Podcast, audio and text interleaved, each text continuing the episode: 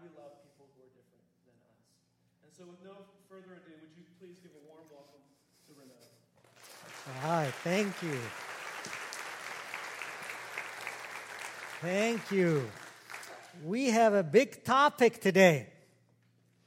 It's God's two primary purposes for our lives, for yours and mine. We're going to try to unpack that in about 35 minutes.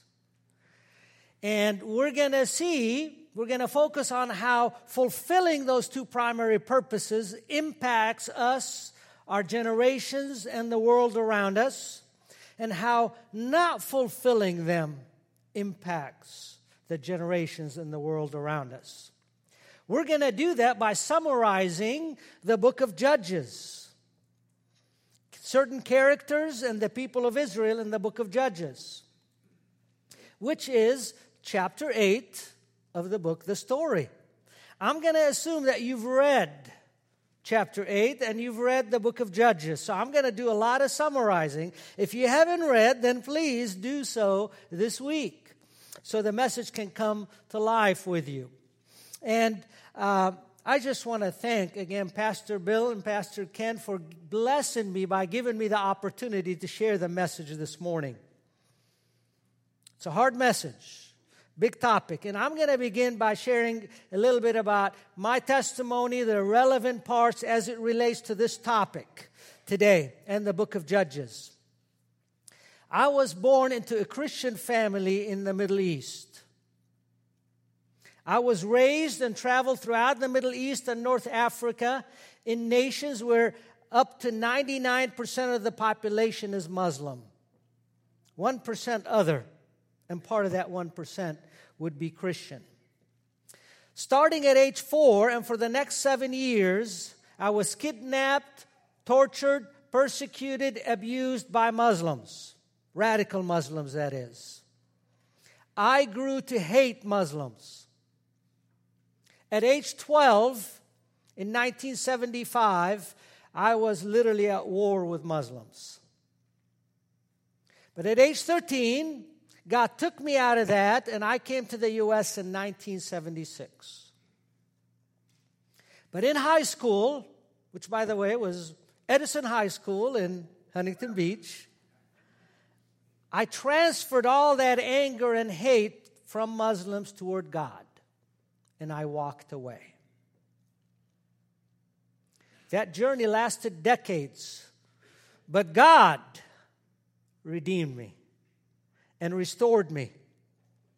September 11, 2001, 15 years ago, my kids come running to me as they're getting ready for school. Said, Dad, you got to come watch TV. And we looked and witnessed the World Trade Center on fire as the terrorist attack was unfolding. For me, I was a baby Christian. And all that anger and hate I had for Muslims just resurfaced. It impacted us. My uh, eldest son at the point was a freshman in high school. He said, Dad, after high school and college, I'm going to serve God and country by joining the military. And he is in the Navy today. But he is a light for Christ within the Navy. For me, I started going around as a sought after uh, teacher to help churches and Christians process, make sense of radical Islam, what's going on, how do we respond politically, militarily, etc. And I can tell you for seven years I was missing the point. Because my messages and responses to the churches was not Christ centered, it was not gospel centered. It was focused on other things. I'm ashamed to tell you, I used to joke. Just gather them all up, put them in one place, and nuke them all and get rid of the problem once and for all. But God was working on my heart, just like He's working on the heart of every person here today. And It's like the Spirit, as I started getting into more Bible study, the Holy Spirit was taking over. It started showing me things that I didn't notice before. All of a sudden, God's two primary purposes for our lives was jumping out at me. And realize right there in Genesis that God gave us in chapters 1 and 2 a, a, a, a glimpse into paradise. And then he mentions it throughout the Bible and then ends the Bible in Revelation by give us a, giving us a glimpse into paradise. The essence of paradise is the primary purpose for our lives, for yours and mine, and that is to have a personal relationship with God through our Savior, Jesus Christ. I'm assuming if you're here today, you already have that relationship with God. That's His primary purposes for our lives. If you don't, please don't leave today without checking into that. Talk with somebody. Because that is the primary purpose of our lives for God to restore us into a relationship with Him. That's the main plot of the Bible. But what also jumped out at me Genesis chapter 1, verse 28. God revealed His second primary purposes for us. That was the first command He gave. He said, Go, be fruitful, and multiply. God wanted Adam and Eve to fill paradise with more children that he can have a relationship with. That's the second primary purpose, and it's reaffirmed throughout the Bible, all the way through. So in 2008, as God was convicting me, I was convicted that I was missing that. And the way He worked it through with me was ask me some questions. Perhaps you can ask yourself the same questions this morning.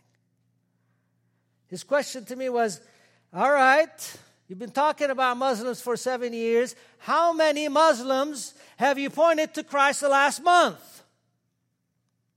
He said, How about the last year, Renaud? How about the last seven years since September 11? My answer to all of the questions was zero. He even took it further. How about non Muslims? How many have you pointed to Christ? It was zero. I was fruitless. I was missing the point. The point was that God redeemed me so he can redeem, other, redeem others through me. I wasn't fruitful and multiplying spiritually. You see, Adam and Eve, when they sinned, that relationship with God was severed in Genesis chapter 3, but we also see that immediately, thank God, he put his plan of salvation into effect. He already had it in place. So now, the way being fruitful and multiply changed. It was, all right, now that I've redeemed you, go point others to the only Redeemer that can restore their relationship to God. That brings us up to the big idea. So, in your outline, the big idea is that God redeemed you so you can join his mission. Don't miss it, church. And that there's a war going on. September 11 2001 was a reflection, a tiny reflection of a physical battle that is nothing compared to the spiritual battle that's going on. It's just a glimpse. September 11 was awful, tragic, but it's just something that's very temporary. There's an eternal battle going on with eternal consequences. And our adversary, we see him coming in in Genesis chapter 3 and highlighted throughout the Bible, is Satan and his demons. Just like God wants two primary purposes for our lives, Satan has two primary purposes for his. One is to keep you away from having a relationship with God.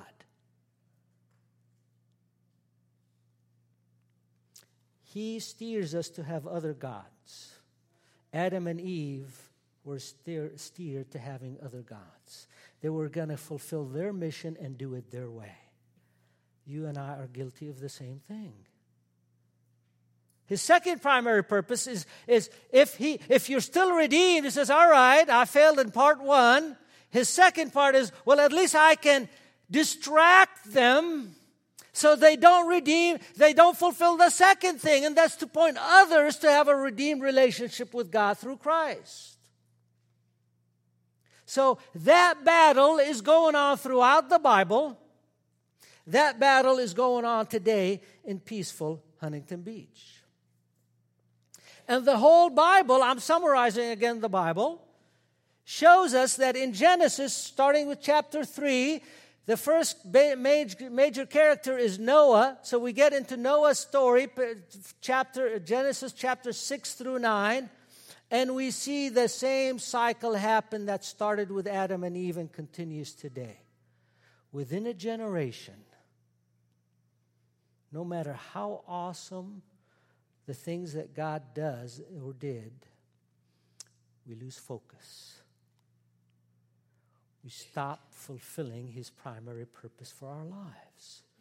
God redeems Noah within a generation. It's like, hello, didn't you see what God did? They already lost track. We see that in Genesis 10 11.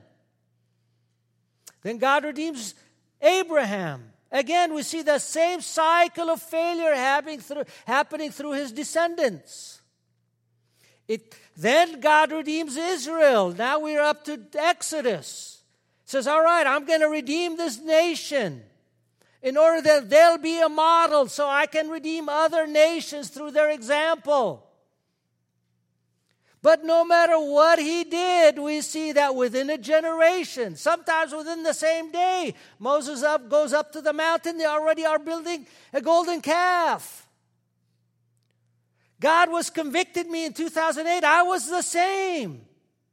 Seeing the same thing with other Christians and non Christians. We're prone to the same thing. This leads us to Judges. So now they're in the promised land. We have a period of 400 years in Judges. They, are, they have 13 judges, and we see that cycle of failure happening. They get in trouble. God does awesome things through a judge, redeems them within a generation. Mm, back to the same thing. In the story, in chapter 8, there's some commentaries. On page 105, you can look at that up later. I'm just going to tell you what it says. I selected this sentence to describe the cycle this way. It says, Eventually, the people of Israel turned away from God again. In page 107 of chapter 8 of the story, it says, The people, forgetting their special relationship to God, began to adapt to the surrounding cultures. Pages 107 and 119, it puts it this way, repeats it. The Israelites continued their pattern of spiritual compromise. In 2008, I was convicted. I was Israel. I've been compromising. I was in the promised land because God has saved me. But my life did not reflect his mission, did not reflect being fruitful and multiplying.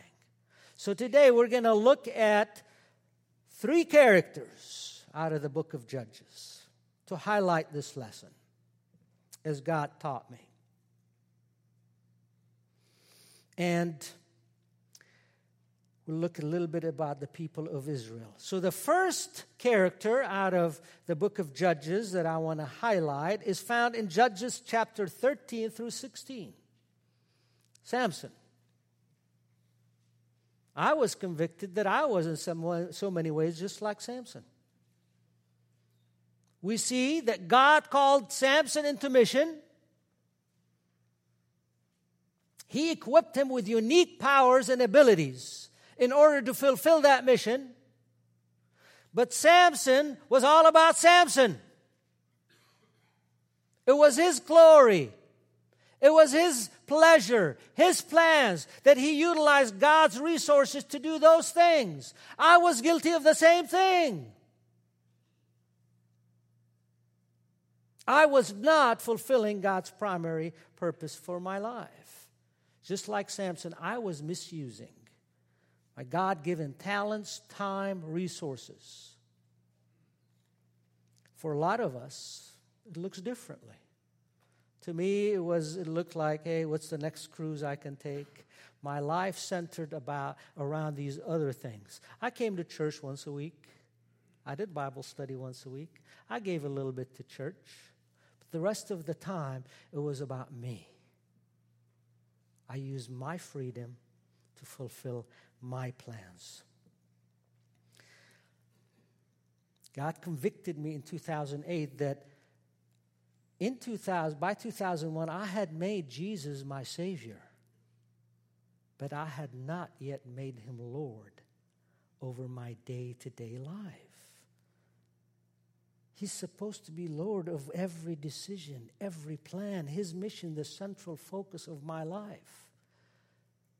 Jesus in Matthew chapter 6 says, Seek ye first the kingdom all of these other things that you're pursuing, renewed, well, they shall be added unto you.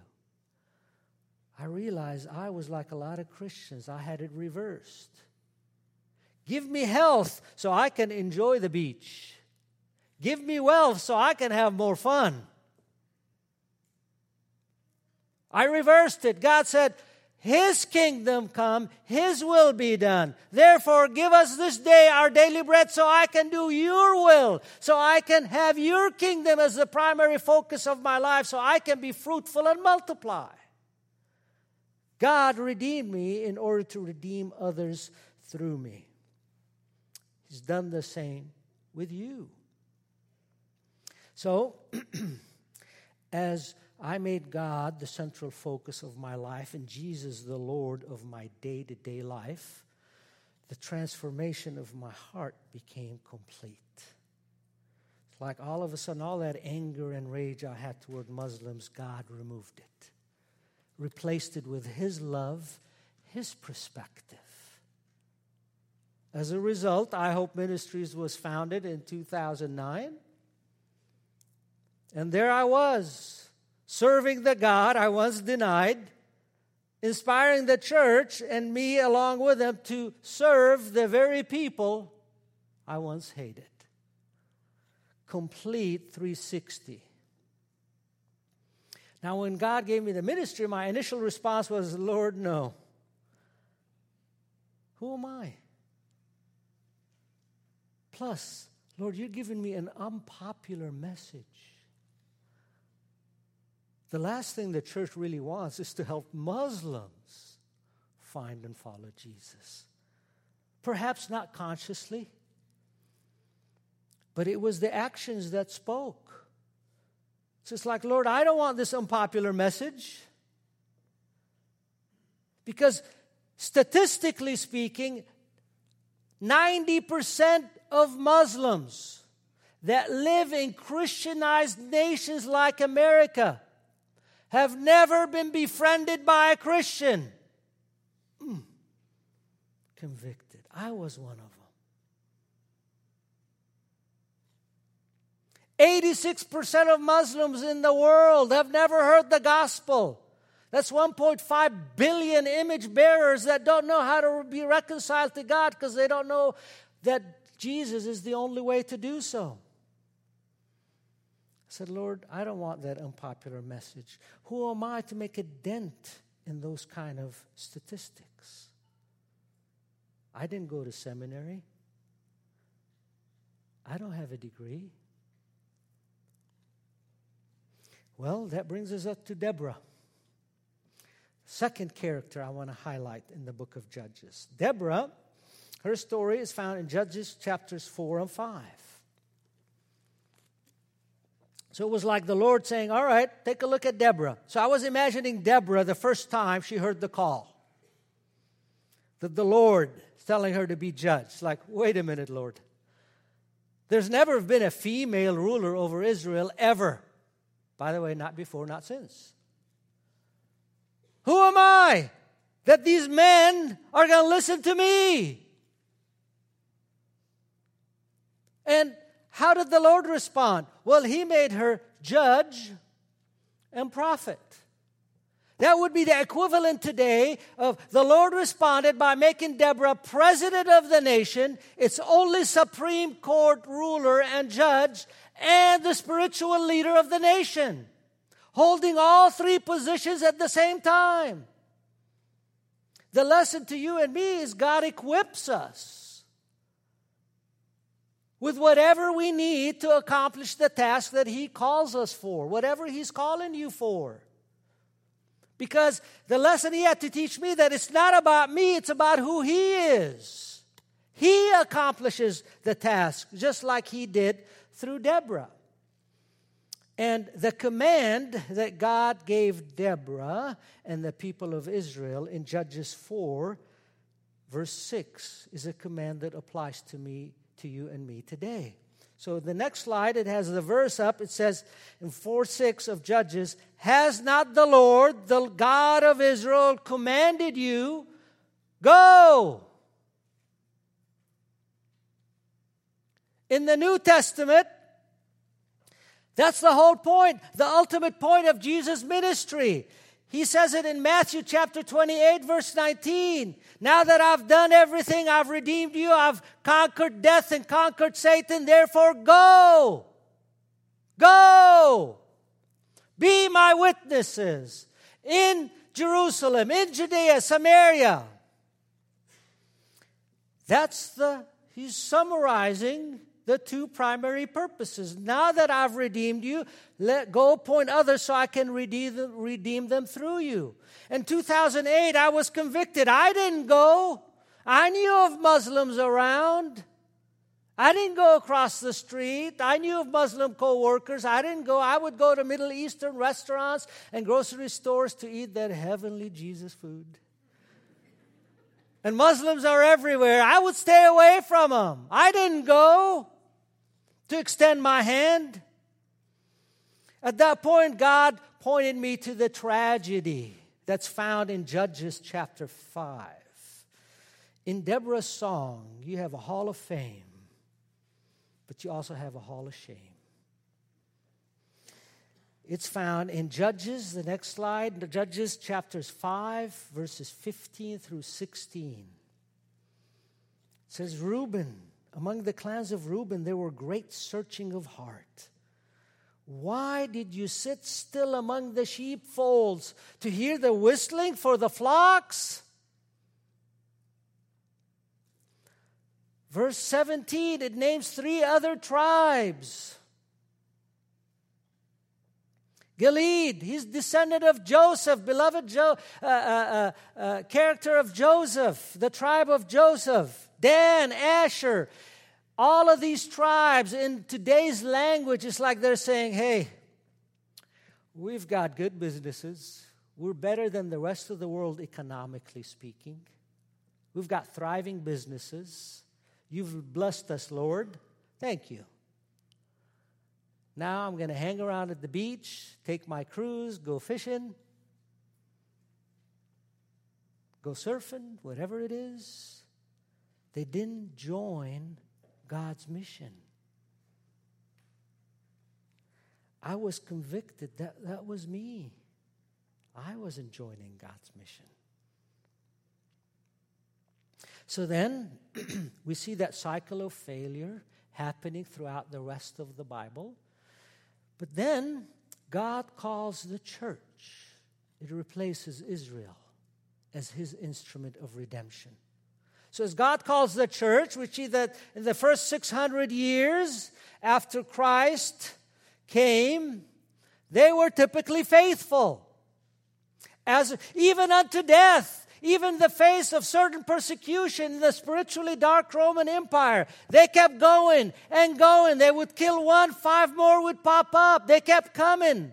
As a result, they transformed the Roman Empire with the power of the gospel, nothing else. As a result, the Middle East and North Africa became Christianized. They brought Christianity to Europe. They brought Christianity to the U.S. We're here today because of their faithful witness. But then something happened. They became like Reuben. They got thriving businesses. There's safety, there's comfort. They strayed away. So, what happened to the Middle East and North Africa after 600 AD? When the opposition came, named Islam, the church stopped going. As a result, you've got that region where Christianity is born or was born, now 99% Muslim. You realize the same trends are happening in Christianized nations? Because we start becoming so inward focused. So the next slide shows a little bit of that. Perhaps we don't mean to. But the reality is some numbers up on the screen. First number is that there are 5.8 million Christian workers in ministry full time in the world today. 99.995% of them, or 5,770,000 work in Christianized nations, evangelized world. They minister to about 3 billion people. The rest of the world would become like Reuben 30,000 are ministering to the other 4 billion people, of whom 80 to 90% have never heard the gospel. We become content in being in our Jerusalem. Forget Samaria, it's tough. They're the enemy. I was like that. Just nuke them all, get it over with. There'll be no more Samaria. Let's stick with Jerusalem. So even though we might feel different and think different through our actions, we've become like Reuben and the four tribes that have not joined our brothers and sisters adequately in God's mission. There's an impact for that. And the next slide, again, um, I know it's an unpopular message, but According to Gallup poll and Pew Research, in 1900, 97% of Americans considered themselves Christian. Since 1970, that has declined rapidly. Today, 70% of Americans consider themselves Christians. The non religious went from basically 0%, today it's 17% the growth of Christianity is not keeping up with the growth of population, whether here or around the world. While the other movements are gaining ground. Within 25 years, 66% of Americans are projected to be Christian, while 25% non religious. There's a price to be paid. And the Lord has given us plenty of warning. So, what's the solution? Well, it's found in the third character in Judges. In Judges, we see the story of Gideon, and in verses chapter uh, uh, Judges chapter 6 and 7 and in verses 14 through 16 I've just got a few words of that uh, commandment that the Lord gave him and he said hey do not I send you? I'll be with you. You see, Gideon was hesitant because of saying, Hey, you're sending us to an army that's well equipped and they outnumber us four to one 135,000 to 32,000. The Lord made it even worse.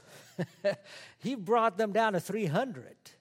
All of a sudden, they were outnumbered 450 to 1. But the Lord said to Gideon, Hello, the next slide, he says, The Spirit of the Lord clothed Gideon. The Spirit of the Lord is with you and me today. It's been there since Pentecost. We have the same power, we have the same authority, we have the same weapons. That's found in Judges chapter 7, summarized in verse 16. The weapons of the battle was trumpet, jars, with torches inside of them. That's to point us to Jesus and to the New Testament.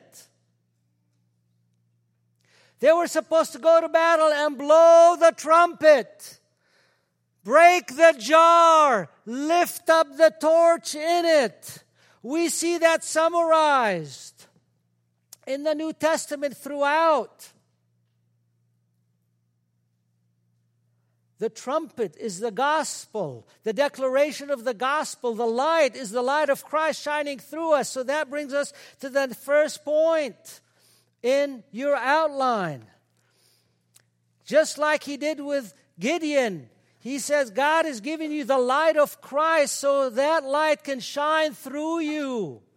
In Second Corinthians chapters 4 and 5, it makes it clear that, that the clay jar is you and me. It's our bodies. It's who we are. That treasure inside of us is the gospel. It's supposed to burst through, right through us, even if the jar has to get destroyed. It's worth it. Jesus is worth it. That's the solution. That brings us to the next point of your outline. God gave us, you and me, the responsibility to participate in declaring the gospel to the world. In 2 Corinthians chapter 5, verse, verses 14, 18 through 20, it puts, us, puts it this way God is saying, I've given you the message of the reconciliation, I've entrusted it to you. Now go be my ambassadors and give it to the rest of the world. It's not supposed to rest with us. God gave us plenty of motivation. In those verses, He says, For the love of Christ controls us. Hopefully, the love of Christ compels you. But in those same chapters, Paul says, I know I'm going to be in front of the judgment seat of Christ, and He's going to judge what I've done in this body. God gives us plenty of other motivation other than positive as well. And we have history to show us. We have data that I've already shared with you. There's plenty of warning signs. God is saying, don't be like Israel. Instead, be like a Gideon. Be like a Deborah. Be like the 300 and even the rest of Israel. Use your talents, your resources in order to have God's mission as the central focus of your life. Everything else will be added to you. God is saying future generations depend on that. We don't want the same cycle to keep happening where within one generation we lose focus and sense of purpose and we stop being fruitful and multiply. The next generation is watching. So, the last point, the response is how will you adjust your life in order? How will you participate in God's local and global mission to love Him, each other, and the world? I want to end with a couple of stories. I'm going to start with a couple of teenagers. My stepson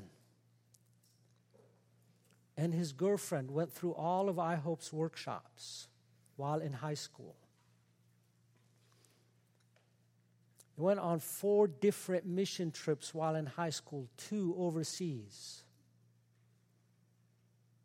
out of high school, they raised enough funds to go on a one year mission trip, each to a different Islamic country. Last year, my stepson joined us as we went to the Middle East, declared the gospel to over 500 Muslims. He helped 19 of them accept Jesus Christ as Lord and Savior. God's mission is their central focus of their lives. A couple right here in America. The husband is a banker, the wife is an editor. They work a lot of hours. But the central focus of their life is God's mission It shows up in the rest of their time, their finances, and everything. They have one daughter who's seven years old today. They're modeling it for her, they're investing into the next generation. So, what do they do? They seek out Muslims in their city. They go out of their way in their county just to hang out with them, to build gospel centered relationships. They invite them to church with them. Dozens have come. Many have accepted Jesus Christ as Lord and Savior. They have Bible studies with them, discipleship studies with them. They're modeling that in front of their daughter. She has become a lightning rod for God's love and His light shining through her as a seven year old. She prays for the salvation of specific Muslims she's met through her mom and dad. She's picked a few that she actually prays with them in the, in the name of Jesus. Last year, a teenager, a teenage Muslim boy accepted Jesus Christ as, her, as his Lord and Savior. That's a difference that a seven year old made. And if that wasn't enough, this year so far, she's donated $14 of her own money. That's how we live for the Lord. So, whether the Lord is calling you, and if the team comes up, worship team, if the Lord is calling you to pray for the salvation of Muslims, intentionally pray. Pray for those 300 that are on the front lines.